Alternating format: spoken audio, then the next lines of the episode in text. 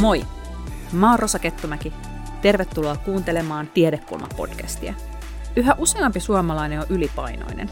Mediat ja netti on edelleen täynnä laihdutusvinkkejä ja selityksiä sille, miksi yksilö lihoo. Tiedekulmassa me puhuttiin ennen kaikkea siitä, mitkä yhteiskunnalliset muutokset selittää suomalaisten lihomista ja sitä, miten lihavuutta pitäisi hoitaa ja ennaltaehkäistä. Lihavuus on aihe, josta toden totta puhutaan paljon, mutta silti tämä keskustelu sai mut katsomaan asiaa uudesta näkökulmasta. Mukana kliinisen metabolian professori Kirsi Pietiläinen ja sosiaalisten terveyserojen professori Karri Silventoinen, molemmat Helsingin yliopistosta, sekä työterveyshuollon erikoislääkäri Eira Ruus. Me aloitettiin Kirsin kanssa siitä, miksi ylipainoisten määrä Suomessa lisääntyy.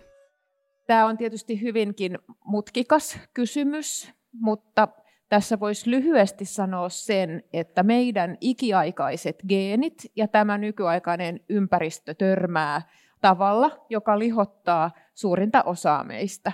Et Suomessahan on yli puolet suomalaisista on ylipainoisia, jolloin tavallaan se ylipaino on se normaalimpi paino kuin tämä niin sanottu normaali paino. Eli siinä mielessä se, siinä ei ole mitään sillä tavalla erityistä kun meidän geenistö on varautunut semmoisiin aikoihin, jolloin on ollut nälänhätä. Me vielä sata vuotta sitten Suomessa oli nälänhätä, ja ne geenit ei ole kerännyt muuttua sellaisiksi, että ne pärjäisi tässä yhteiskunnassa, jossa se nälänhätä on hyvin e- epätodennäköinen. Ja sitten jos ajattelee sitä nykyympäristöä, siihen liittyy hyvin runsas herkullinen ruokatarjonta, joka on hyvin helppoa hankkia ja kohtuullisen edullista.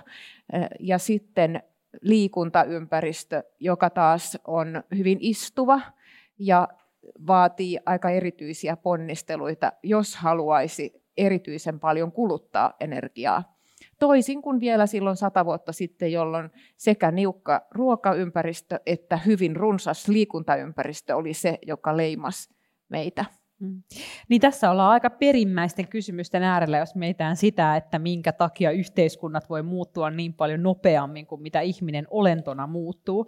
Eera, sä kohtaat sun työssä ihmisiä sit siellä lääkärin vastaanotolla, ja totta kai jokaisen ihmisen elämä on uniikkia, se syy, minkä takia itselle on ylipainoa kerääntynyt, on uniikki. Mutta mitä sä sanoisit, mikä on sellainen yhdistävä tekijä siellä sun vastaanotolle tulevien ihmisten painon nousun taustalla? Kyllä siinä niin kuin, kaikki, mitä Kirsi äsken sanoi, niin niillä, niillä niin rooli on siinä, että, että se yksilöllisyys sinänsä on minusta tärkeä huomioida, että, että, että siellä on niin kuin, joku on ollut lapsuudesta saakka ylipainoinen, toinen on kerännyt niitä kiloja työelämän varrella, toinen vanhemmuuden myötä elämän kriisien yhteydessä ja näin, mutta tota, kyllä ne liittyy niihin, niin kuin siihen ympäristöön, jossa, jossa nämä ihmiset ovat ja elävät ja, ja joka tota, et nämä niin kuin Kirsin kuvaamat geenit, niin ne on tähän asti niin kuin varmistanut meidän elonjäämisen.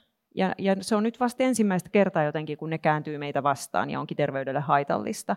Ja, ja tota, näin se ilmenee siellä vastaanotolla sitten niin kuin, niin kuin, öö, monesti piirretään vaikka tämmöistä painokäyrää tai tämmöistä elämäntapahtumakäyrää ja vähän katsotaan siitä, että millaisia asioita siellä on tapahtunut, niin, niin jokaisella se on kyllä aika yksilöllinen. Tässä on Kari tullut jo monia asioita listattua. Sä katsot tätä tilannetta nimenomaan sit väestötasolla. Jos sun pitäisi lisätä vielä näihin edellä mainittuihin, mitkä on niitä tekijöitä, mitkä saa suomalaiset lihomaan? Joo, pikkusen, pikkusen kun tämä tiede on, tiede on vähän haastaa niin näitä edellisiä puhujia, niin me ollaan varmaan Kirsin, Kirsin kanssa ihan samaa mieltä, että geeni, geenien ja ympäristövuorovaikutus on lihavuuden taustalla, mutta niin, ei meidän tarvitse mennä kivikauteen, eikä meidän tarvitse mennä niin sata vuotta, sadan vuoden takaisin Suomeen, jos me halutaan löytää ympäristö, joka oli, jossa ei, ei, lihavuus ei ollut ongelma, riittää kun me mennään 70-luvulle. Silloin, silloin oli lihavia ihmisiä kyllä, mutta niin lihavuus ollut samalla tavalla kansanterveydellinen ongelma. Eli varmasti ne ovat geenit, jotka meitä lihottavat ja jotenkin se vuorovaikutus geenien ja ympäristön välillä, mutta se on jotakin, mikä on tässä nykyhetkessä, joka on tapahtunut viimeisen parinkymmenen vuoden aikana. Ei niinkään se, että me ei tarvita ympäristöä, jossa, jossa ihminen on nälkäkuoleman partaalla, että hän, hän ei lihoisi, vaan me tarvitaan ympäristö, mikä oli vaikka 70-luvun Suomessa tai nykyhetken Japanissa, mistä varmasti mm. tänään vieläkin puhutaan. Eli, eli mietitään sitä, että mikä on juuri tässä ajassa se, mikä, mikä, äh, mikä saa sitten meidät lihomaan ja mikä äh, on vuorovaikutuksessa näiden meidän, meidän geeniperimämme kanssa. Mä nappaisin tuosta oikeastaan nyt heti kiinni, koska tota, ihan tämmöinen omakohtainen kokemus. Me ollaan hankittu korona, koronan myötä, ollaan hankittu tämmöinen vapaa-ajan asunto, joka on rakennettu 1947. Ja se tarkoittaa sitä, että mun oma isoäitini olisi silloin voinut sitä olla aikuisiällä sitä, sitä tota taloa ylläpitämässä. Ja, ja tota, se talo on sellainen, että kun sinne menee, niin, niin se ruoka ei siellä niin kuin itseksensä valmistu, eikä talo itseksensä lämpiä, vaan talvella se alkaa siitä, että otetaan, onko se petkele nimeltään se, millä jäätä rikotaan, että saadaan puuta sieltä, sieltä tota halkovajasta ja sitten ehkä vähän pilkotaan ja laitetaan tulet ja näin edelleen.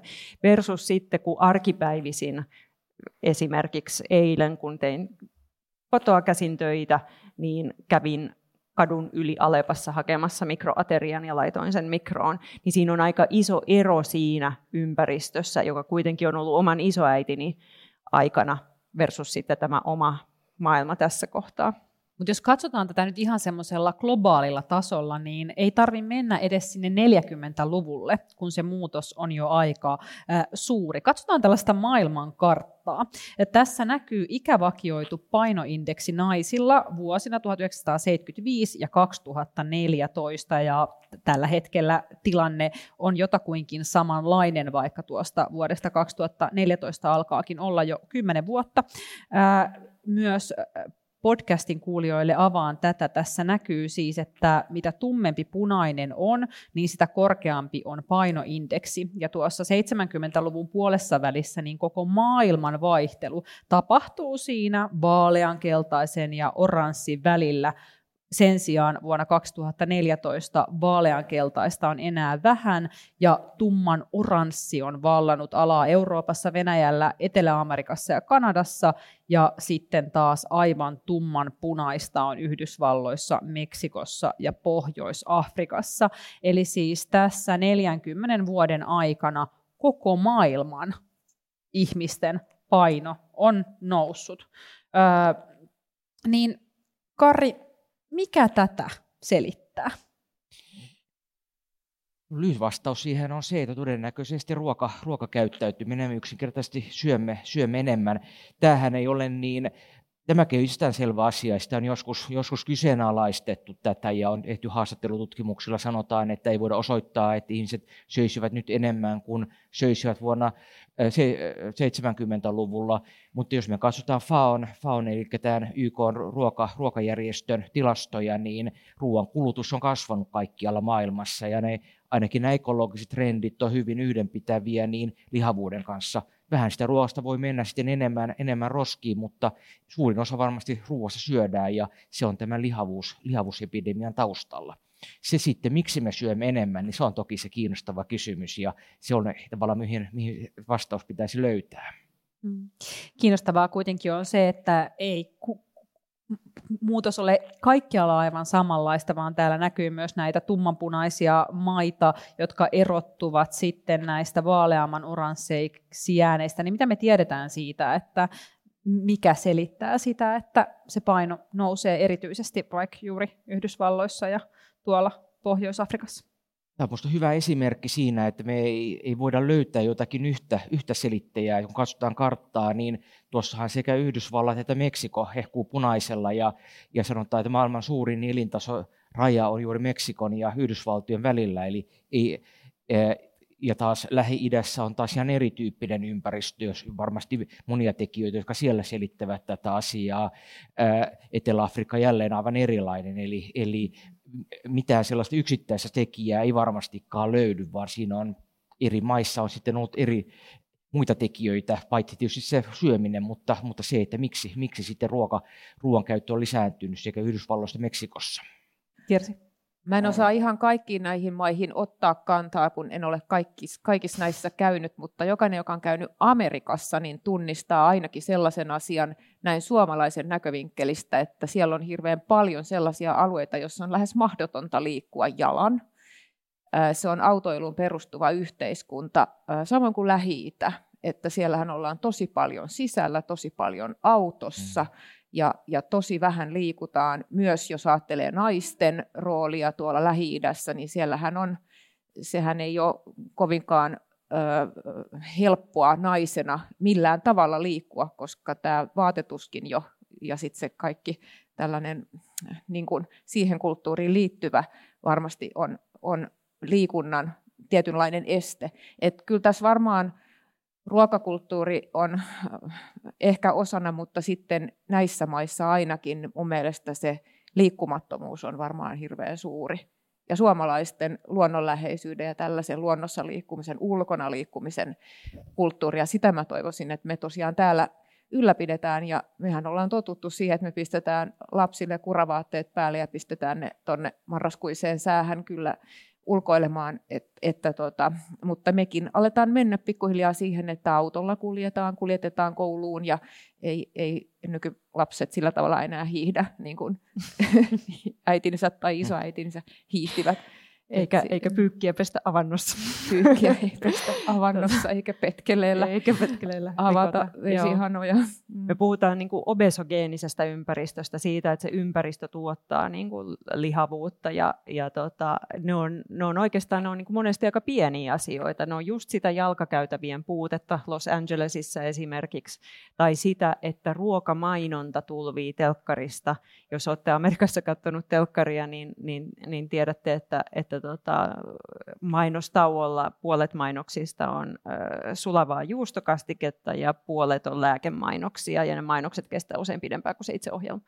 Ja tämä saattaa mm. itse asiassa olla yksi, yksi mikä myöskin selittää tätä asiaa. Et en, en ole nyt varsinaisesti tämän ekspertti, mutta niin se, että mikä tämän ruoan niin energiatiheys on, mm. niin saattaa myöskin selittää tätä. Joku ehkä osaa paremmin kertoa siitä, mutta, mutta onko niin, että, että näissä maissa sitten syödään paljon energiatiheä, ruok, paljon korkeaenergisempia ruokia, ja se on ehkä lisääntynytkin vielä ajan, ajan myötä. Tämä ainakin amerikkalaisessa maailmassa näyttäytyy sellaisena, ja vastaanotolla me itse asiassa keskustellaan tästä aika paljon, nimenomaan siitä taas taas tästä niin kuin suomalaisesta näkökulmasta, että jos mä ajatellaan tämmöistä suomalaista ruokaa, jota syötiin silloin, kun ne rintamamiestalot rakennettiin, niin, niin siellä oli niin kuin, äh, siellä oli juureksia, mutta siellä oli lihaa ja kastiketta ja perunaa ja näin. Ja, ja nyt tämän tyyppisessä maailmassa, jossa, jossa se käydään hakemassa siitä Alepasta tai, tai tota,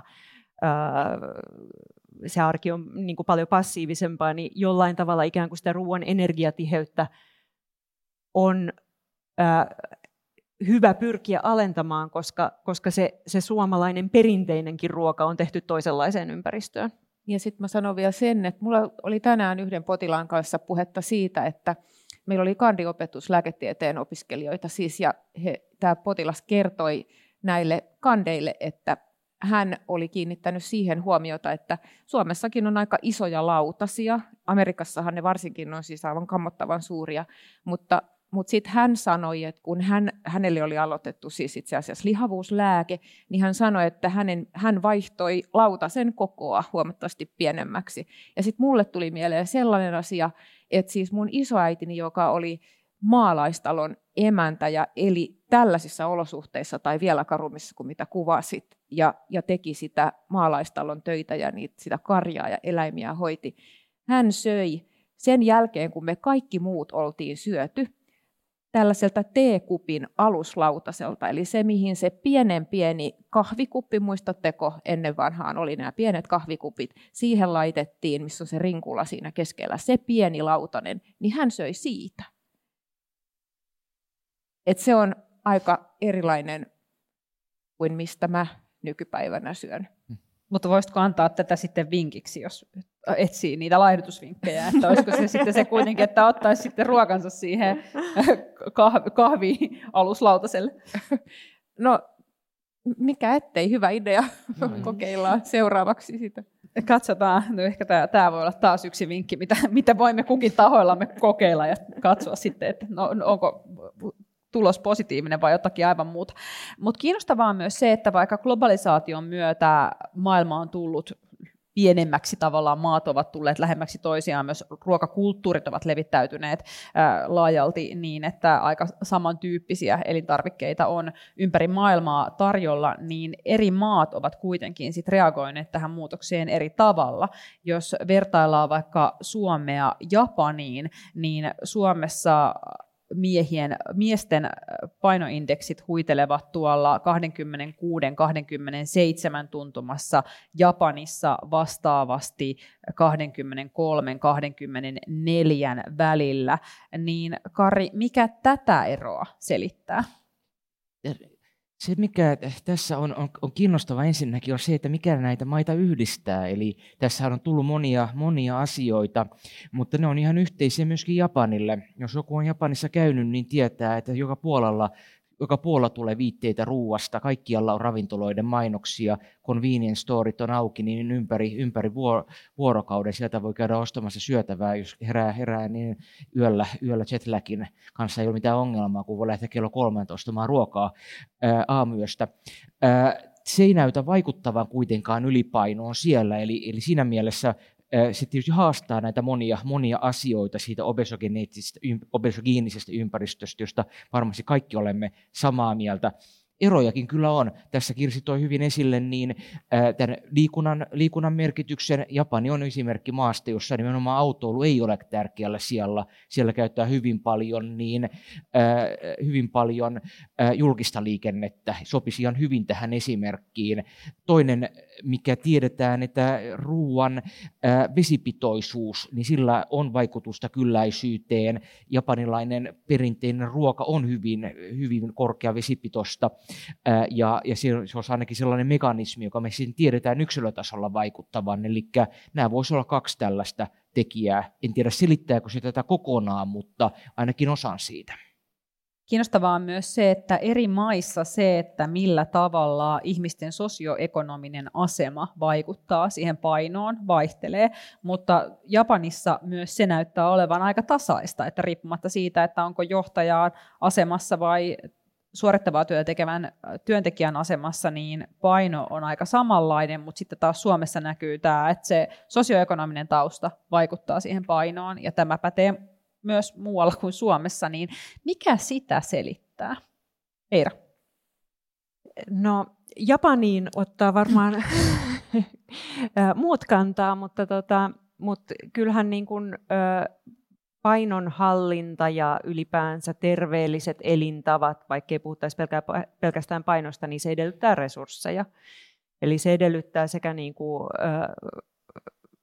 rahallisia resursseja, mutta se edellyttää myös jaksamisresursseja, eli se, että, että jaksaa tehdä niitä fiksuja valintoja, jaksaa liikkua ja jaksaa järjestää kotiin järkevää ruokaa, niin, niin se vaatii aikaa ja, aikaa ja mahdollisuuksia. Se tänä talvena varmaan niin kuin monet ovat kiinnittäneet huomiota tähän samaan ilmiöön, joka liittyy tota, ruoan hintojen nousuun. Et meillä on ollut sellainen tilanne, että kasvikset maksaa enemmän kuin ää, makkara tai jopa niin kuin muunkinlainen liha. Paprikan kilohinta yli 10 euroa kilo, niin, niin tota, niin kyllä siinä niin kuin jo pikkasen vaikuttaa sitten nämä ihan taloudelliset realiteetitkin siihen, minkälaisia valintoja on mahdollista tehdä. Mutta myöskin se, että jos työpäivän jälkeen on kaikki voimat lopussa, niin se, että mitä me silloin illalla tehdään, minkälaisia valintoja me tehdään, miten me ollaan se päivä aikaisemmin, ollaanko me syöty lounasta vai ei, niin nämä kaikki on kyllä itse asiassa myös yhteydessä työelämään ja mm. työelämän kuormitukseen.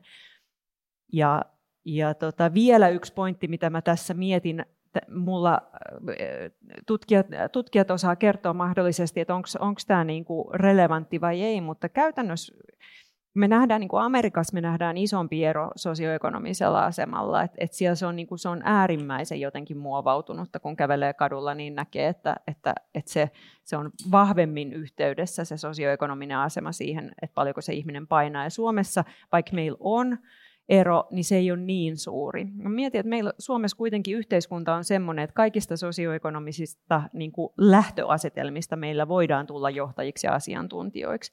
Et mikä on se lapsuuden sosioekonomisen aseman rooli versus sitten se aikuisen, koska lapsuudessa kuitenkin monet tämmöiset tavat muodostuu itse tuun semmoisesta perheestä, joka, jossa tota, sosioekonomisesti ollaan oltu tilanteessa, jossa ei ole ollut resursseja käytössä. Ja mä olen itse aikuisiellä joutunut opettelemaan aivan semmoiset asiat, kuten että sään, ruokaa syödään säännöllisesti ja siinä pitäisi niin kuin kasviksiakin olla, olla mukana. Ja mulla on ollut se mahdollisuus opetella ne aikuisena ja mulla on ollut siihen resursseja, mutta se ei, se ei tietysti ole kaikilla. Täällä itse asiassa Streamista tuli myös hyvä tähän juuri liittyvä kysymys. Täällä sanotaan, että sosioekonomisilla eroilla on tutkitusti yhteys myös lihavuuteen. Kaikilla ei Suomessakaan ole taloudellisesti mahdollista esimerkiksi kasvipainotteiseen terveelliseen ruokaan. Voisiko perustulo olla yksi ratkaisu lihavuusongelmaan? Niin mitä sanot, Karri? no tähän eikä. Äh, spesifiin yleisöltä tulee se kysymys. Maailmassa, Suomessakin on varmasti perustulo ihmisiä, jotka tuntee perustuloa paremmin kuin minä. En, se varmaan ei ole kysymys nyt niinkään siitä tulo, tulomallista, mutta niin, itse sanoisin, että varmasti niin tämä lapsuus, lapsuuden, ää, lapsuus on tärkeää, ja se mikä itselle tulee mieleen, niin ää, on se, että kouluruokailu olisi nyt keino Suomessa tavoittaa niin kaikki, kaikki lapset äh, lapset ja, ja täysin sosioekonomisesta taustasta riippumatta, ja se voisi olla hyvä keino opettaa lapsille hyvää, hyvä, hyviä ruokailutapoja ja ei pelkästään se, niin kuin terveellistä ruokaa, vaan myöskin niin kuin hyvää tapaa syödä. Se, ettei sitä ahmita, ahmita 15 minuutissa, vaan nautitaan siitä ruoasta. Niin, halusimme tietoisesti aloittaa täältä yhteiskunnallisesta näkökulmasta, koska sitä semmoista yksilökeskeistä puhetta painosta on niin valtavan paljon. Ää, lihavuudesta puhutaan ihan hirvittävästi, jos kansakunnan paino olisi kiinni siitä, että kuinka paljon täällä laihdutusvinkkejä julkaistaan, niin eh, emme ehkä kärsisi ylipainosta, vaan ehkä jopa alipainosta. Niin ää, Kirsi, mitä sä ajattelet siitä, että mikä yleensä menee pieleen siinä, kun lihavuudesta puhutaan ja Miten, miten sä toivoisit, että me puhutaan lihavuudesta? No, mua häiritsee hirvittävän paljon syyllistävä puhe lihavuudesta. Mä en tiedä, ketä on ne ihmiset, jotka puhuu syyllistävästi lihavuudesta, koska ensinnäkin ylipainoisia on siis 60-70 prosenttia suomalaisista, et, että et mä en sillä tavalla niin kuin välttämättä hahmota, että no 30 prosentilla on normaali paino ja ehkä heillä on sitten varaa, mutta syyllistävästi ei pitäisi kenestäkään puhua. Et tänään, tänään esimerkiksi juurikin sitten kuulin äh, jälleenkin potilaaltani, että, että hän koki, että lihavuuteen liittyy sellaista rasismia, joka on suurempaa kuin rasismi ihonväriin perustuen, eli syrjintää ja sitä, että, että että niin kuin ulkonäön perusteella tehdään johtopäätöksiä ihmisestä itsestään. Että se vaan siis kategorisesti yksinkertaisesti mun mielestä voitaisiin kokonaan lopettaa. Mä en, mä en tiedä, mistä se kumpuaa, ketä se palvelee, ja se on minusta yksiselitteisesti vaan väärin. Mm. Miten se näkyy, Eira, sun vastaanotolla, että minkälaista keskustelu on? Mikä on sen yhteys siihen itse ylipainoon näkyy, liittyvään terveysongelmaan? Joo, näkyy tosi monella tavalla. Alkaen ehkä jo, mä lähtisin oikeastaan siitä liikkeelle, että, että itse tein aikoinaan oman väitöskirjani niin kuin painosta ja äh, lihavuudesta ja työelämän välisistä yhteyksistä. Ja kun sitten sitä niin kuin, tuommoisessa kasuaalissa keskustelussa ihmisille kertoo, ne kysyy mitä tutkit, kerro mitä tutkin, niin jollain tavalla se ensimmäinen reaktio ei koskaan, ei ikinä ollut, että kiinnostavaa, että sitä, tätä tai tota, vaan ensimmäinen reaktio jollain tavalla vähän katsellaan itseä ja niin, että housut vähän tässä ja kyllä ja, ja näin.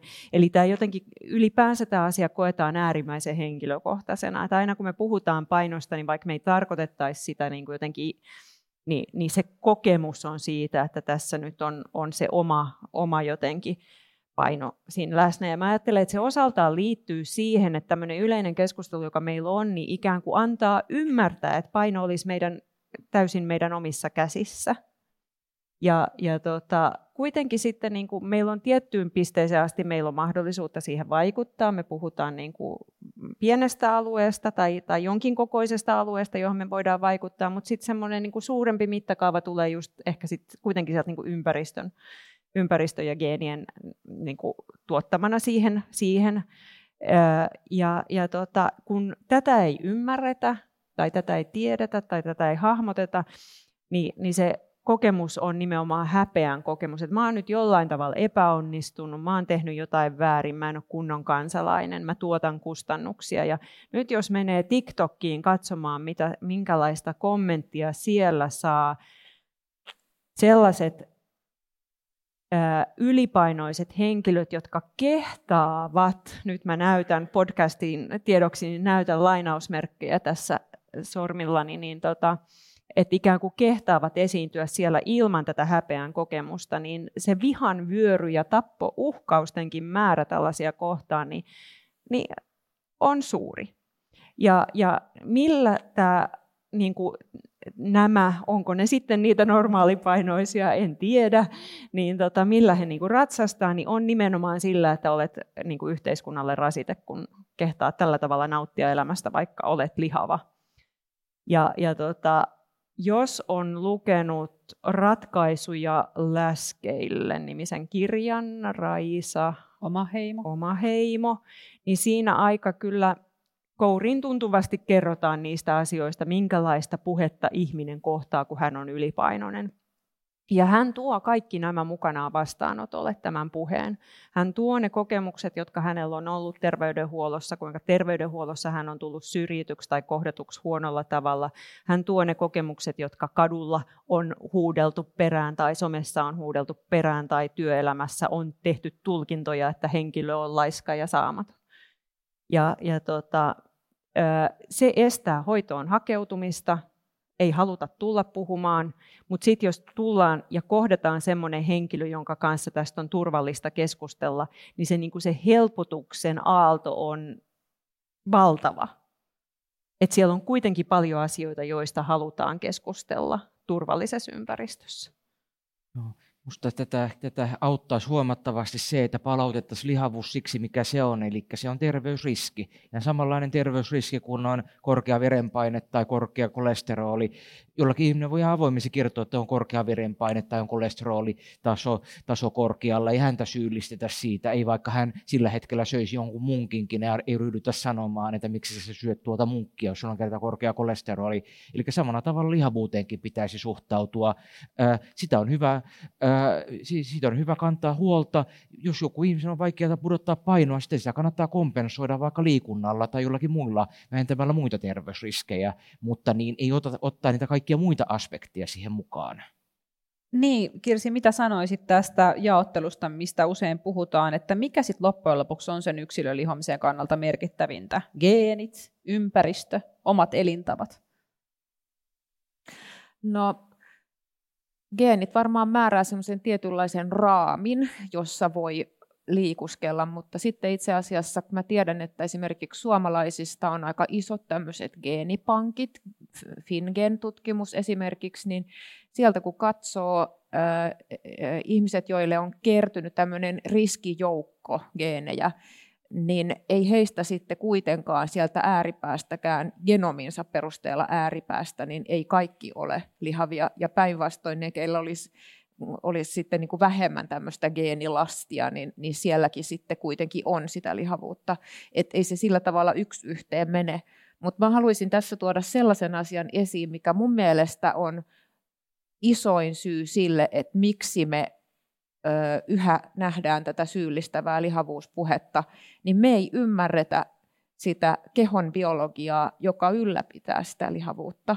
Mitä se tarkoittaa? Mä en- Mitä me ei siitä ymmärretä? Mä en ehkä vielä itsekään tätä, sanotaanko ehkä viisi vuotta sitten tiesin, kymmenen vuotta sitten en varmasti tiennyt.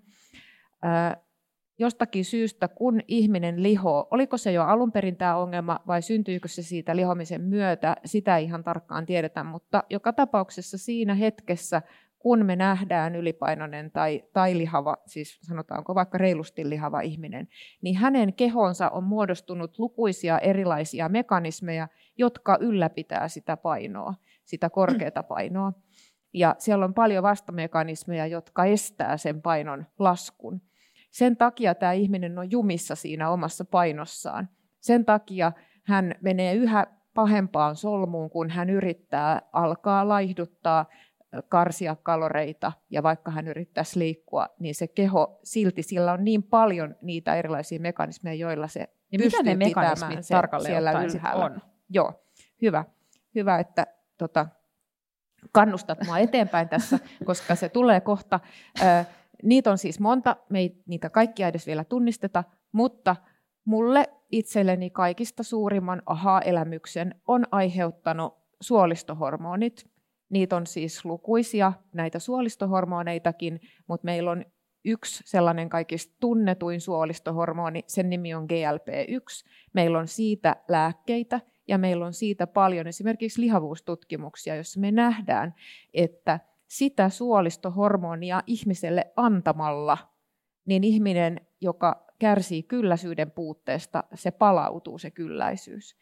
Eli sillä tavalla mä ajattelen, että kun me ollaan nyt löydetty yksi molekyyli, joka todella selvästi tekee eron sen ihmisen kohdalla, joka ei pysty laihtumaan, ja sen kohdalla, joka pystyy laihtumaan. Jos me palautetaan sen hormonin pitoisuus tälle ihmiselle, niin se yhtäkkiä helpottuu se laihtuminen.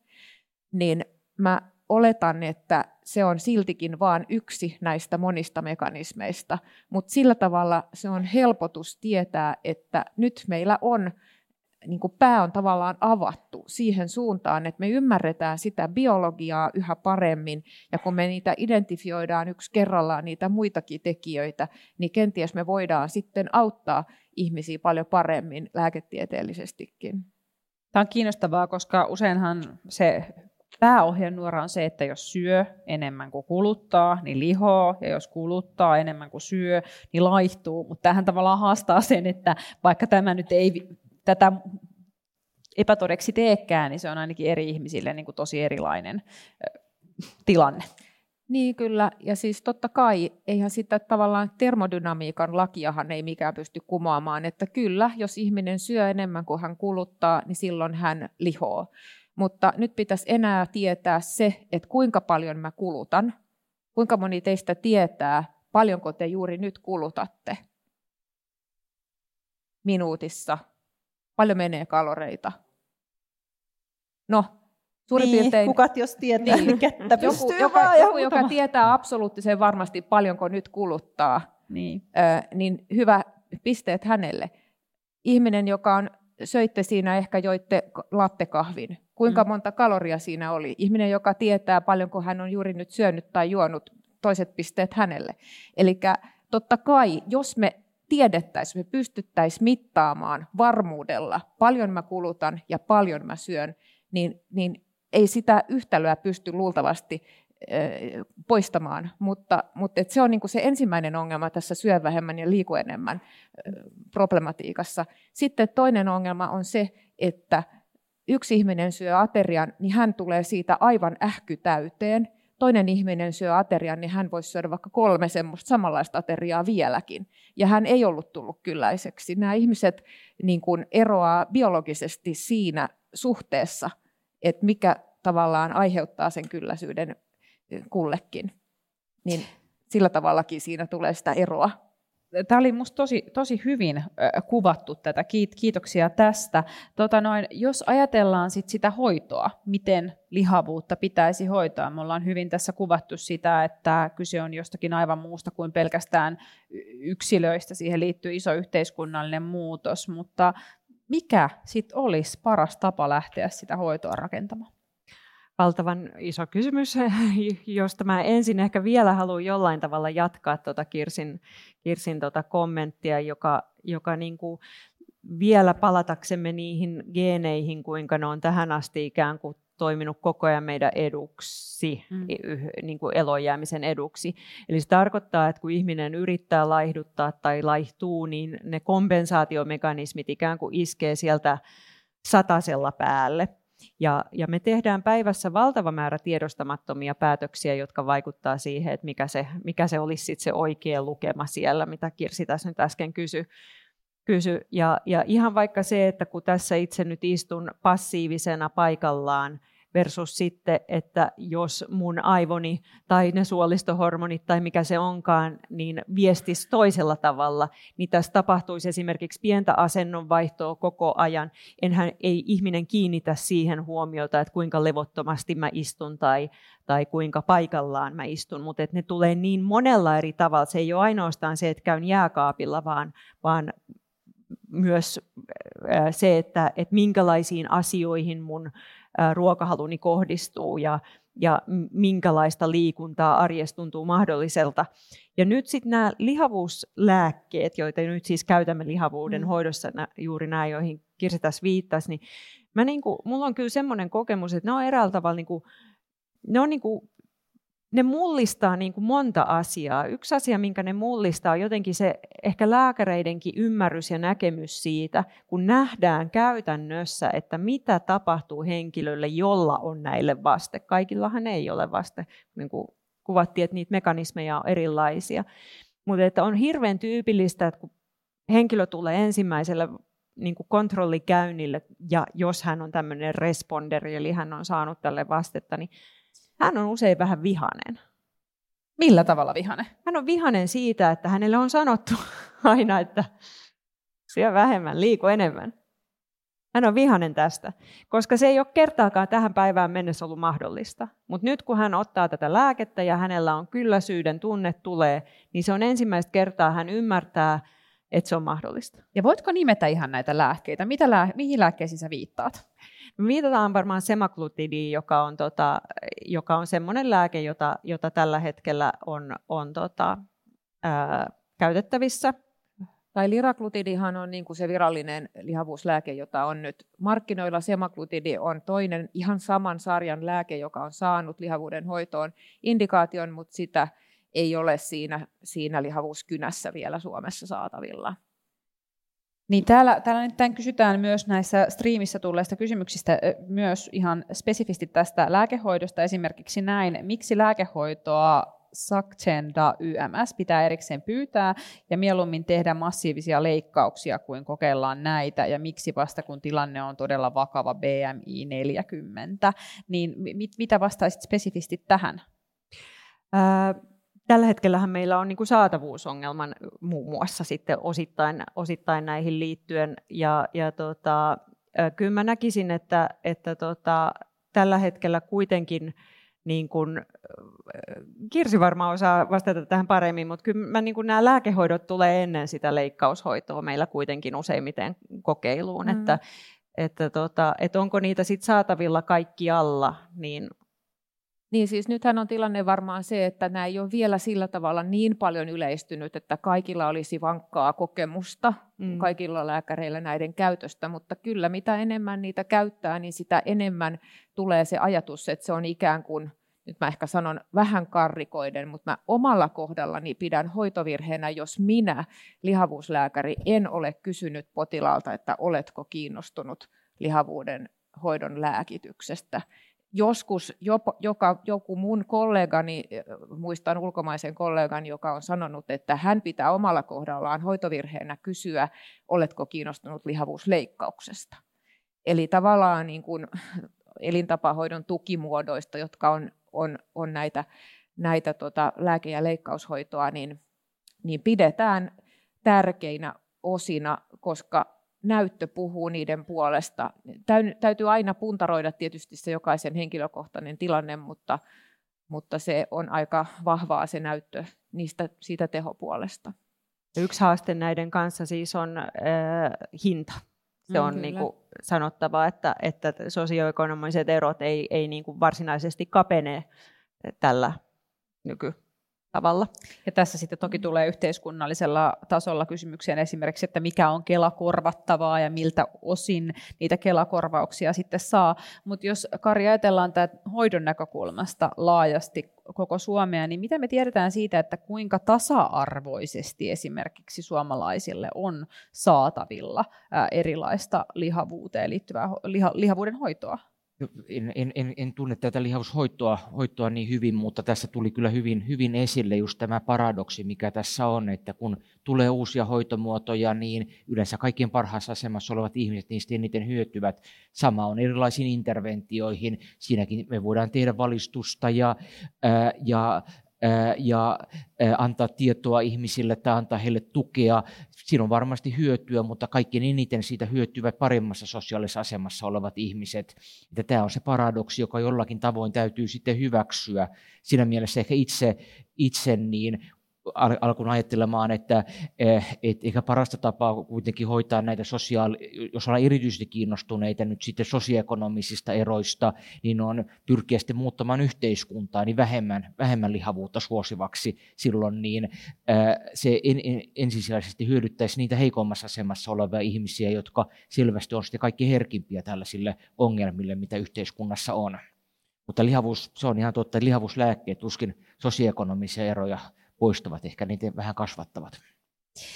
Toki yhteiskunnallisiin näkökulmiin liittyy myös sitten tämä ennaltaehkäiseminen. Tässä on ihan hiljattain puhuttu muun muassa tällaisista erilaisista terveysveroista.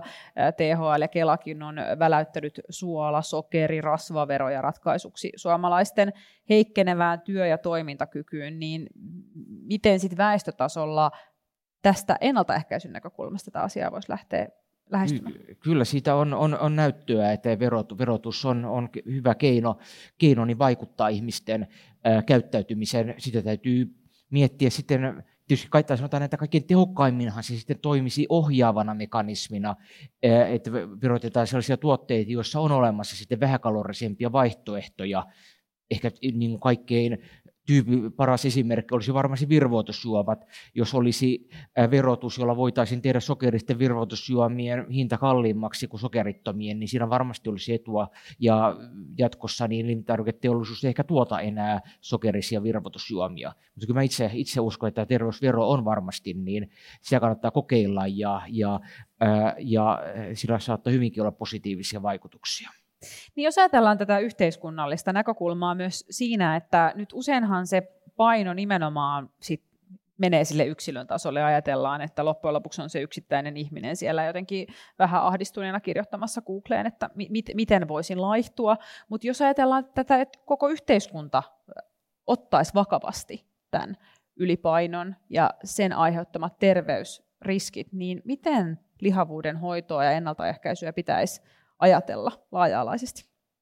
Niin, no ennaltaehkäisyssä tuli nyt näitä esimerkkejä. Meillähän on sitten kaikille, jotka on kiinnostuneita lihavuuden ehkäisystä, niin kannattaa käydä tervepaino.fi sivulla katsomassa ja liittyä yhdistykseenkin. Siellä nimittäin tehdään hyvin ponnekkaasti tätä ehkäisyyn liittyvää työtä ja siellä on laajamittaisesti asiantuntijat nyt sitten katsonut, että, että mitä keinoja sinne ehkäisyyn liittyy. Siinä mielessä tämä esimerkiksi nyt esimerkkinä tämä terveysvero niin on kyllä sellainen, niin mä toivon nyt, että meidän meidän poliitikot, joita äänestimme, eivät pakita nyt tässä, koska se oli yksi näistä vaalilupauksista. Mm. Ja nyt sitä aletaan sitten tota, elintarviketeollisuuden edessä nöyristelemään ja hannaamaan, että, että toivotaan, että se menee silti eteenpäin että onhan meillä sitten paljon muutakin, ihan lähtien siitä, että miten esimerkiksi niin kuin elintarviketeollisuus ja ruokakaupathan on hirveän suuressa tässä ruokaympäristön tuota, mielessä niin kuin meillä tässä läsnä, miten esimerkiksi tuotteet sijoitellaan kauppaan, miten vaikkapa lasten houkuttelevat ihanat murapakkaukset, joissa on jotakin kivoja leluja ja mitkä on värikkäitä ja lapsia kiinnostavia, miten niitä on ensinnäkin olemassa ja miten ne sinne sijoitellaan ja, ja onko siinä, sit kun oot väsyneenä raahaudut siihen kauppaan viimeisillä voimilla sit töiden jälkeen, niin sitten vielä siinä kassalla on ne viimeiset houkutukset. Et jos meillä olisi esimerkiksi alkoholit tai tupakat siinä sillä tavalla, että ota tästä vielä viime hetkellä hätääsi tämä, tämä tota, helpotus, niin, niin kuinka helposti se siitä lähtisi. Et nythän meillä on piilotettu tupakat kokonaan pois, ei ole mitään näkyvissä, täytyy tasan tietää, mitä hakee ja pyytää se erikseen. Ja, ja alkoholitkin on laitettu niin, että niitä ei saa myydä jättipakkauksissa eikä paljousalennuksena, että, että tota, se on ihan sama, ostatko sä yhden oluen vai 24 päkin, ja hinnassa ei ole ero. Tämän tyyppisiä kaikkia asioita on niin kuin paljon, ja me, me eletään jotenkin aavistamattammekin tällaisten asioiden ympäröimänä. Mutta et se on niin kuin, tämä tietysti iso mittakaava, se, se täytyisi olla meillä selkeä linja. Se, sen päätöksen, miten me rakennetaan meidän yhteiskunta, kaupungit ja nämä, sen päätöksen tekee poliitikot, arkkitehdit, elintarviketeollisuus paljon enemmän kuin lääkärit. Mutta sitten tietysti lääkäreillä, hoitajilla, meillä terveydenhuollon ammattilaisilla on niin se oma tonttimme. Ja siinä on myös ihan hirveästi tekemistä. Eli meillä on yhäkin tosi, tosi hankalaa päästä hoitoon, lihavuuden hoitoon, että onnekas se, joka ensimmäisellä ovennykäyksellä omasta terveyskeskuksestaan saa sen avun. Luultavasti joutuu tekemään paljon, niin kuin, käyttämään paljon voimavaroja sitten tämän hoidon niin kuin, etsimiseen ja sen oikean ihmisen löytämiseen. Se, se on mun mielestä sitten semmoinen, missä meidän pitää, niin kuin Eiran kanssa tehdäänkin tätä mm. työtä sitten omalta osaltamme ja, ja sitten esimerkiksi haluan semmoisen asian vielä tässä mainita, että jos me kamppaillaan resurssivajeen kanssa niin kuin terveydenhuolto tietenkin kamppailee, ja on ymmärrettävä se, että, että että lihavuuden hoito jää ehkä jalkoihin silloin, kun rahaa on vähän, niin toisaalta puolin sitten hoitamaton lihavuus se vasta kallista onkin, koska sitten me joka tapauksessa joudutaan hoitamaan pulmia, jotka tulee pitkään kestäneestä hoitamattomasta lihavuudesta myöhemmin.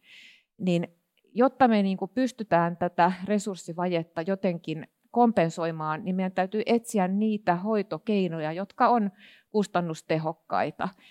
Että me tehdään oikeita asioita ja oikealla tavalla. Esimerkiksi digitaaliset hoidothan on hirveän hyviä esimerkkejä tästä, vaikka painonhallintatalo on sellainen kustannustehokkaaksi todettu keino, jossa me pystytään kasvattamaan valtavasti sitä määrää potilaita, jotka me pystytään samoilla resursseilla hoitamaan. Ja kerro vielä lyhyesti, että mikä painonhallintatalo on, jos se tuli nyt ensimmäistä kertaa Joo, esiin jollekin. Se on tämmöinen digitaalinen vuoden kestävä lihavuuden hoitomuoto, eh, johon tarvitsee lääkärin lähetteen, mutta sitten kun sen saa, niin kopin ottaa meidän painonhallintatalon tiimi ja jokaiselle potilaalle tulee oma valmentaja, jonka kanssa sitten vuoden ajan käydään sitä kommunikaatiota. Se tapahtuu pääosin siis netin välityksellä. Tämä ohjelma on netissä, mutta se on sillä tavalla yksilöity, että siihen tulee sitten se oma valmennus ja sitten se ohjelma takaa sen, että se on myös kattava moniammatillisesti, että siellä on yhtä lailla ruokaa ja liikuntaa kuin stressin hallintaa ja unta ja sellaisia niin kuin moderneja lihavuuden hoidon elementtejä tällaisella tavalla, joka erityisesti haluaa korostaa sitä armollisuutta ja sen tyyppistä niin kuin positiivista näkökulmaa. Niin tilannehan on tosi monella tapaa oikeasti aika vaikea, koska kuten kuvasitte jo tässä edellä sitä, että kuinka suuri osa suomalaisista on ylipainoisia, niin tämä koskettaa tosi isoa määrää ihmisiä. Ja samaan aikaan me tiedetään, että meidän julkinen terveydenhuolto on sellaisessa tilanteessa, että on vaikea päästä päivystykseen ja lastensairaalasta mietitään, että mihin lähetetään ulkomaille näitä lapsia hoidettavaksi, eli siis ni- niukkuutta jaetaan. Mutta Eira, mistä voisi löytyä se ratkaisu siihen, että me oikeasti saataisiin tasapuolisesti sitten ympäri Suomea hyvää hoitoa ihmisille? Heitit tämmöisen kysymyksen sitten. Joo. Tota, äh, ensinnäkin tässä tota, edeltävästi mä olisin kyllä halunnut antaa uploadit tuolle Kirsin aikaisemmalle puheenvuorolle, joka alkoi siitä, että mikä on poliitikkojen tehtävä ja mikä on lääkäreiden tehtävä. Mun mielestä siinä oli kaikki niin kuin, aika lailla ytimessä, että eipä siihen kauheasti lisättävää ole. Mutta se, mistä mä ajattelen, mistä voisi olla hyvä puhua, niin on, on just se, että kun tätä tätä yksilökeskeistä näkökulmaa on tässä nyt viety niin kuin eteenpäin ja, ja vähän huonoin tuloksin, että paino, paino nousee, niin, niin mä sitten taas toimin tietenkin tuolla niin kuin työelämän puolella ja työ, työterveyshuollon puolella ja, ja, ja tota, tämmöisiä niin kuin, organisaatioiden al, niin kuin sisällä. Ja mä ajattelen, että se on tietyllä tavalla semmoinen pienikokoinen valtio, jossa, jossa on niin kuin rakenteet, jotka voivat tukea meitä painonhallinnassa ja terveiden elintapojen noudattamisessa ja tökätä meitä oikeaan suuntaan, tai sitten se voi olla semmoista, että se tekee sen vaikeammaksi. Ja, ja jos me tämmöisessä ympäristössä järjestetään vaikka jotain painonhallintainterventioa, niin me usein pohditaan sitä, että miten minä voisin itse muokata omasta ympäristöstäni sellaisen, että mulla olisi painonhallinta helpompaa. Eli kun Kirsi puhuu siitä, että onko ne näkyvissä siinä kassajonossa niin kuin nälkäisimpänä, mitä sä näet siinä, niin että miten me ikään kuin itse omassa arjessamme voitaisiin näin tehdä. Ja työpaikoilla me voidaan pohtia tällaisia asioita, että miten työelämää voidaan liikunnallistaa,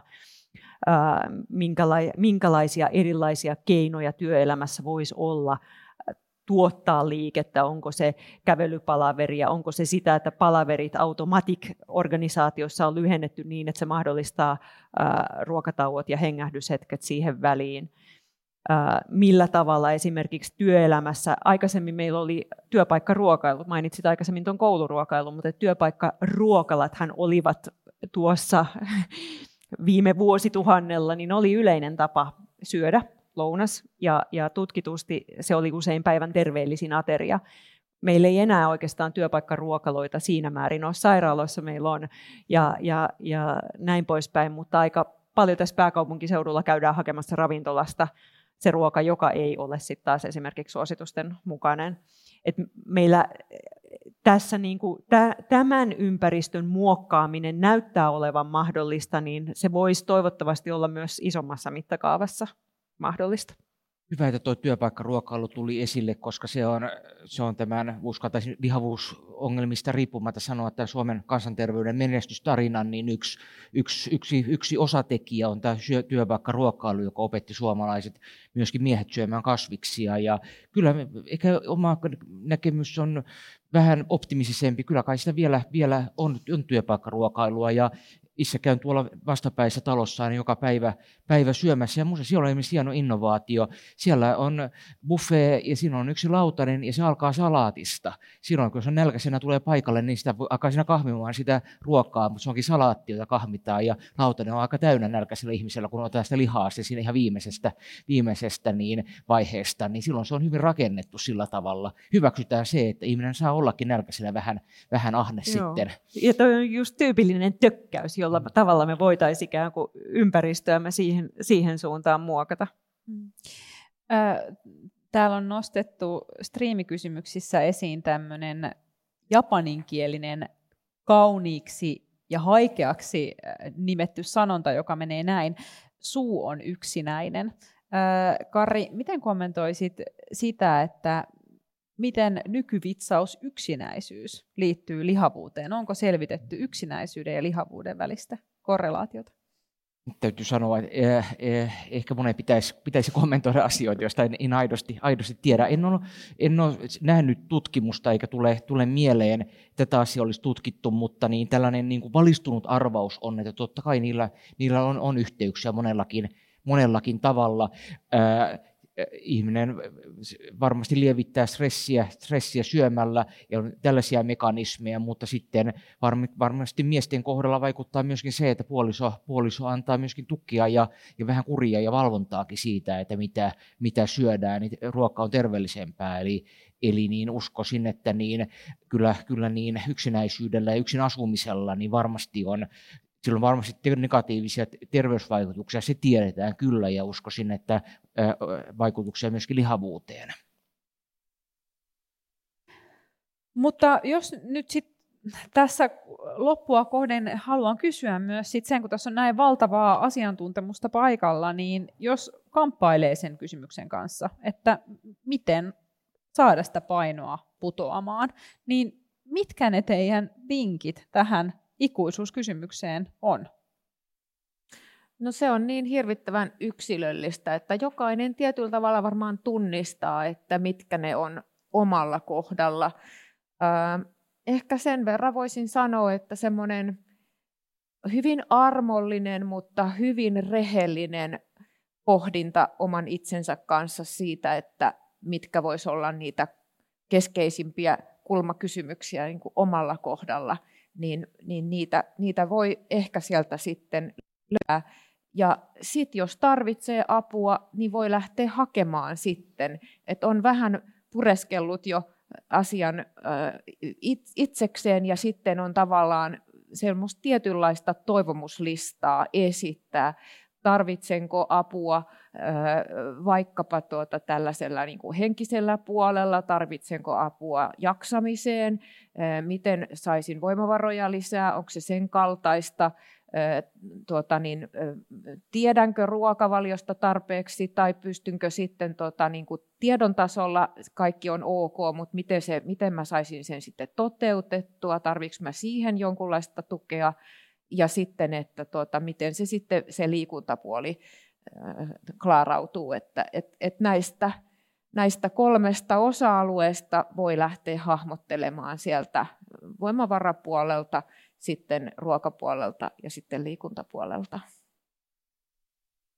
unen rooli on nostettu paljon esiin viime vuosina ja, ja tota, uni ja palautuminen on, on aika äh, paljon tapeltilla muistakin syistä ja, ja sillä on yhteyttä painonhallintaan siihen, mitä me seuraavana päivänä ravi, ravintoa kulutetaan, mitkä asiat meitä puhuttelee. Et joskus ainakin, no monestikin, niin olisi hyvä nukkua myös hieman enemmän ja, ja, tota, ja tämmöiseen niin kuin, vastaanotolla käydään monesti myös tätä keskustelua, että, että, että milloin niin kuin pitäisi ryhtyä laihduttamaan tai näin, niin ehkä semmoinen ajatus on myöskin siinä, että semmoinen semmoiset niin kuin suuren mittakaavan projektit on aika paljon hankalampia kuin ne, että on jollain tavalla perillä siitä tilanteesta ja pyrkii niin kuin ehkä sitten pienemmillä muutoksilla tekemään aikaisemmassa vaiheessa asioita. Niin tota, sellainen ehkä ymmärrys siitä tilanteesta, jossa itse on.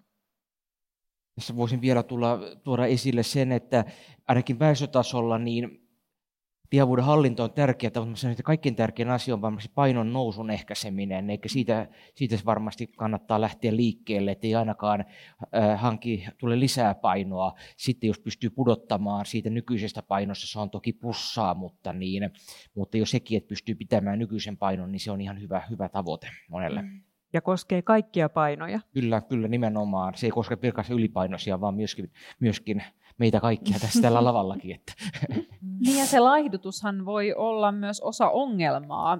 Milloin voi kääntyä niin, että se tavoite laihtua kääntyykin sit itseään vastaan ja loppujen lopuksi se laihdutus muuttuukin painon nousuksi?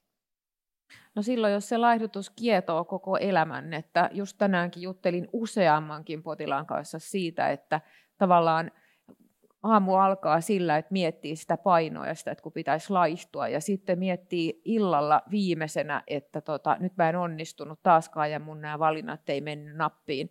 Niin se ei tietyllä tavalla ole se, mitä, mitä, siihen, siihen ajautuu hirmu helposti tällaisessa yhteiskunnassa, jossa vaatimus laihtua on niin suuri, mutta se ei ole silti se arvokas asia, se niin kuin laihtuminen, eikä sitä eikä tavallaan tarvitse niin kuin ansaita mitään itse ihmisarvoa sillä, että yrittää kamalasti laihduttaa.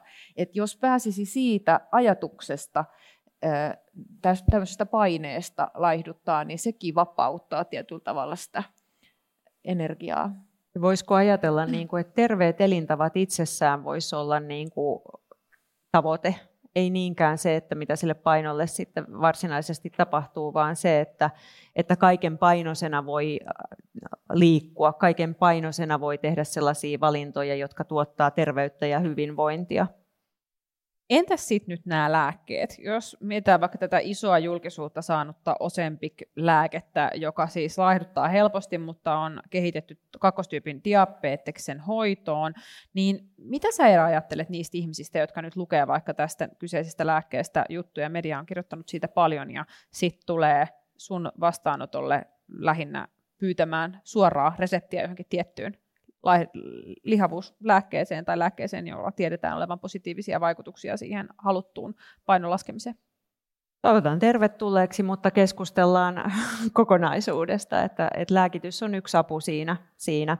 Ja, ja tota, se, se tota, tosiaan auttaa niitä, joita se auttaa, niin se, se auttaa aivan keskeisessä, keskeisessä paikassa, mutta tota, se ei yksinään ole kyllä ratkaisu, vaan että kyllä siihen tarvitaan rinnalle, rinnalle sekä semmoista niin kuin äh, ravitsemukseen, äh, uneen ja liikuntaan liittyvää keskustelua ja kartoitusta ja tukemista ja, ja, ja niin edelleen. Että et, et pelkkä, pelkkä resepti tätä, tätä ongelmaa ei ratkaise. Sanottakoon, että taas niin kuin tartun tuohon, mitä Kirsi kuvasit tuossa just, että, että nämä, kuinka paljon tämmöinen niin kuin vie ajatusvoimaa tämä, että aamulla ruoka ensimmäisenä mielessä, että mitä tänään voisin syödä tai en voisi syödä, ja illalla viimeksi epäonnistumisen kokemus, niin niillä, joilla sitten on ikään kuin tämmöisen lääkkeen avulla tämä kylläisyystilanne toisenlainen, niin, niin itse olen lääkärinä, se on tehnyt mut hyvin nöyräksi tämän ilmiön äärellä. Se vaikutus ei ole välttämättä pelkästään vaan, että paino laskee, vaan se jonkinlainen semmoinen mielen, mielen vapautuminen, mielen hyvinvointi siinä, kun se asia, joka on hallinnut elämää viimeiset 20 vuotta, ei olekaan jokaista hetkeä määrittävä tekijä. Voimavaroja vapautuu huomattavasti se, muihin asioihin. Niin just se semmoinen niin syyllisyyden poistuminen, että yhtäkkiä mun ei tarvi kokea syyllisyyttä siitä ruuasta. Kun mä syön ruokaa ja tulee juuri sopivasti kylläiseksi kohtuullisen pienestä määrästä, se, silloin kun se lääke toimii niin kuin sen pitäisi toimia, niin se toimii just tällä tavalla. Sen jälkeen se suhde ruokaan korjaantuu. Se ei ole semmoinen yhtä aikaa semmoinen, mitä himoitaan, ja toisaalta sitä, sitä niin kuin vihataan, kun siitä tulee niin siinä semmoinen niin kuin hankala siitä suhteesta sen ruoan kanssa. Eli, eli silloin tavallaan just se energian vapautuminen ja se, ja se sy- syyllisyyden poistuminen, niin se on niin kuin niitä tärkeitä osa-alueita, joka on aika jännä juttu, että me haetaan, niin kuin, tai tavallaan ihmiset ajattelee, että sillä lääkityksellä haetaan laihtumista, mm-hmm. mutta kun se ei ole ollenkaan välttämättä niin, vaan se on se elämän helpottuminen. Ja sitten se, kun se, se, silloin kun se tekee sen oikean asian, niin se korjaa juuri sen biologian, joka on pielessä. Ja sitten kun ihminen saa sen biologian korjattua, niin silloin hän huomaa, että mähän olenkin ihan, mä olen, mä olen se sama ihminen, mulla on yhtä paljon tahdonvoimaa, mä olen yhtä hyvä ihminen kuin aikaisemminkin, nyt tämä on vaan hirveän paljon helpompaa, niin tavallaan sekin sillä tavalla vapauttaa siitä, siitä semmoisesta huonommuuden tunteesta, jota, jota on saattanut pitkäänkin joutua kamppailemaan ja, ja, ja tästä tulee sellainen fiilis, että täydellä kelakorvauksella kaikille näitä reseptejä käteen, niin saadaan tämä niin. yhteiskunnallinen ongelma tota, ratkaistua. Mutta minkälaisia haittapuolia näihin lääkkeisiin liittyy? No tota, tietenkin lääkkeeseen itsessään liittyy joitakin haittavaikutuksia, kuten pahoinvointia ja tämän tyyppisiä asioita, jotka, jo, jotka varsinkin alkuvaiheessa voi siinä olla, olla. mutta ehkä, ehkä se semmoinen ajatus siitä, että lääke ratkaisee kaiken on, on pikkasen ongelmallinen, koska koska niin kuin on tässä kuvattu, niin näitä mekanismeja on useita erilaisia ja, ja näin on varmasti ollut järkevää ihmisen niin kuin evoluutiossa, jotta, jotta tota, kun näin tärkeästä asiasta on kysymys, niin, niin se ei ole vain yhden hormonin päässä se, että syödäänkö mä vai ei. ja mä itse esimerkiksi kuten muutkin tähän aiheeseen, aiheessa, niin aiheen parissa työskentelevät henkilöt, niin varmaankin niin, niin, niin paljon siinä ikään kuin semmoisessa seurannassa niin pyritään niin kuin korostamaankin sitä, että on tärkeää myös ikään kuin hyödyntää tämä lääke semmoisena niin kuin oppimisena, että aina kun syön jotain, joka aikaisemmin minua kovasti puhutteli, niin kuin syön ja nyt sitä, se ei tunnukaan, sit siinä ei tule sitä vastaavanlaista ehkä palkitsevuuden tunnetta, että se jättäisi ikään kuin muistin jälkeen, että no eipä tämä nyt kovin kummosta ollutkaan ja oikeastaan pärjäsin vähemmällä. Et, et, et se ajatus ikään kuin siitä, että, että vahvistetaan niitä kokemuksia, jotka liittyy siihen, joka vähän niin kuin etäännyttää sitä ruoka, ruoka, ruokasuhdetta. Et tota, ja ja sitten se, että jos tämmöistä niin kuin elintapahoitoa tai ei käydä, niin, niin ei se lääke mitenkään automaattisesti saa meitä hamuamaan 500 grammaa kasviksia päivässä. Se vähentää ruokahalua siis, eli, eli tota, se on helpompaa sen tekeminen, mutta ne, ne ikään kuin sen, niiden valintojen sisällä – mitä, mikä, mitä niin kuin tehdään siis, niin, niin siellä on vielä niin kuin mahdollisuutta tehdä enemmän hyvinvointia itselle valitsemalla niitä asioita fiksusti. Se vaan tekee sen mm. helpommaksi. Niin, ja, ja sitten se, että, että, että yhäkin niin kuin tämmöiset ohjeet, että täsmäsyöminen, säännölliset ateriat, lääke ei tee sitä, sen tekee ihminen itse. Ihminen itse syö proteiineja, hiilihydraatteja ja rasvaa sopivissa suhteissa. Ihminen itse liikkuu. Eli tavallaan se lääkitys niin parhaimmillaan ohjaa sillä tavalla, että vähän tuuppaa oikeaan suuntaan, mutta siellä on paljon silti asioita, jotka täytyykin tehdä itse. Ja jos se ohjanta, neuvonta, ehkä väärä sana, mutta tämmöinen valmennus siihen elintapapuoleen jää toteutumatta sillä tavalla, että lääkäri vaan niin kuin reseptin antaa kouraan, niin silloinhan siitä jäi, jää, paitsi että se hoito on huonoa, niin siitä jää myös se paras potentiaali silloin ottamatta irti, koska ilman muuta ne sitten yhdessä hyvät elintavat ja, ja sitten tuki siitä lääkkeestä, niin tekee sen parhaan tuloksen.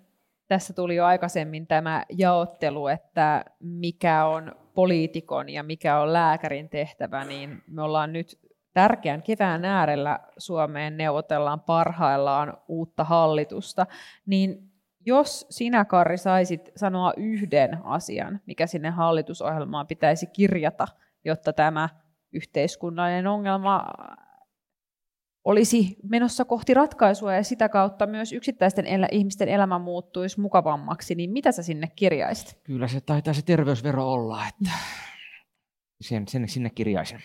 Ja nimenomaan, minkälainen olisi sun terveysvero? Äh, no se täytyy sitten miettiä, miettiä tarkemmin, mutta niin, sokeri, sokeri varmasti on tämä, mistä on helppo, helppo aloittaa, sillä löytyy myöskin sitten korvaavia korvaavia niin makeuttajia. Et siinä mielessä vähän ihmettelen sitä elintarviketeollisuudenkin huolta tästä asiasta. Se ajatus on, että ei heidän tarvitse voittojaan leikata, mutta nähdä vähän enemmän vaivaa ja miettimistä, että miten tuotetaan niin terveellisempiä ruokatarvikkeita ihmisille. Eira, mitä sä kirjoittaisit sinne, jos olisit yhdessä Petteri Orpon kanssa kynä, kynä sauhuamassa? No mä ehdottaisin Petterille sitä, että tota, mä haluaisin, että meillä olisi lihavuuden hoito olisi mahdollista ennen kuin siihen liittyy niitä liitännäissairauksia. Koska se on, se on kallista puuhaa hoitaa niitä liitännäissairauksia, ja ne kuitenkin aika monelle niitä tulee. Ja jos, me hoid, me, jos meillä olisi mahdollisuudet hoitaa ennakoivassa vaiheessa, niin mä luulen, että meillä olisi vähän toisenlaiset diabetes ja kovin monen muunkin sairauden näkymät. Ja ehkä ne tärkeät säästötkin siellä sitten niin. pitkällä tähtäimellä toteutuisivat. Mitä sä Kirsi kirjoittaisit? Hoito, hoitotakuu. Ja mitä Taataan hoito lihavuuteen. Jokaisen, joka tarvitsee hoitoa lihavuuteen, saa sitä että näin se ei kyllä ole toistaiseksi vielä valitettavasti.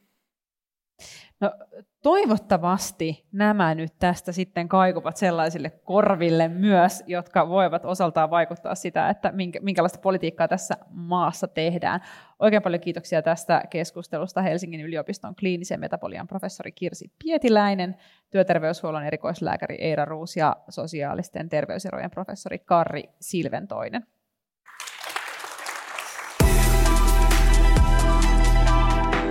Kiitos kun kuuntelit Tiedekulma-podcastin. Meillä olisi yksi pyyntö. Jos pidit jaksosta, voisitko kertoa sitä kaverillesi?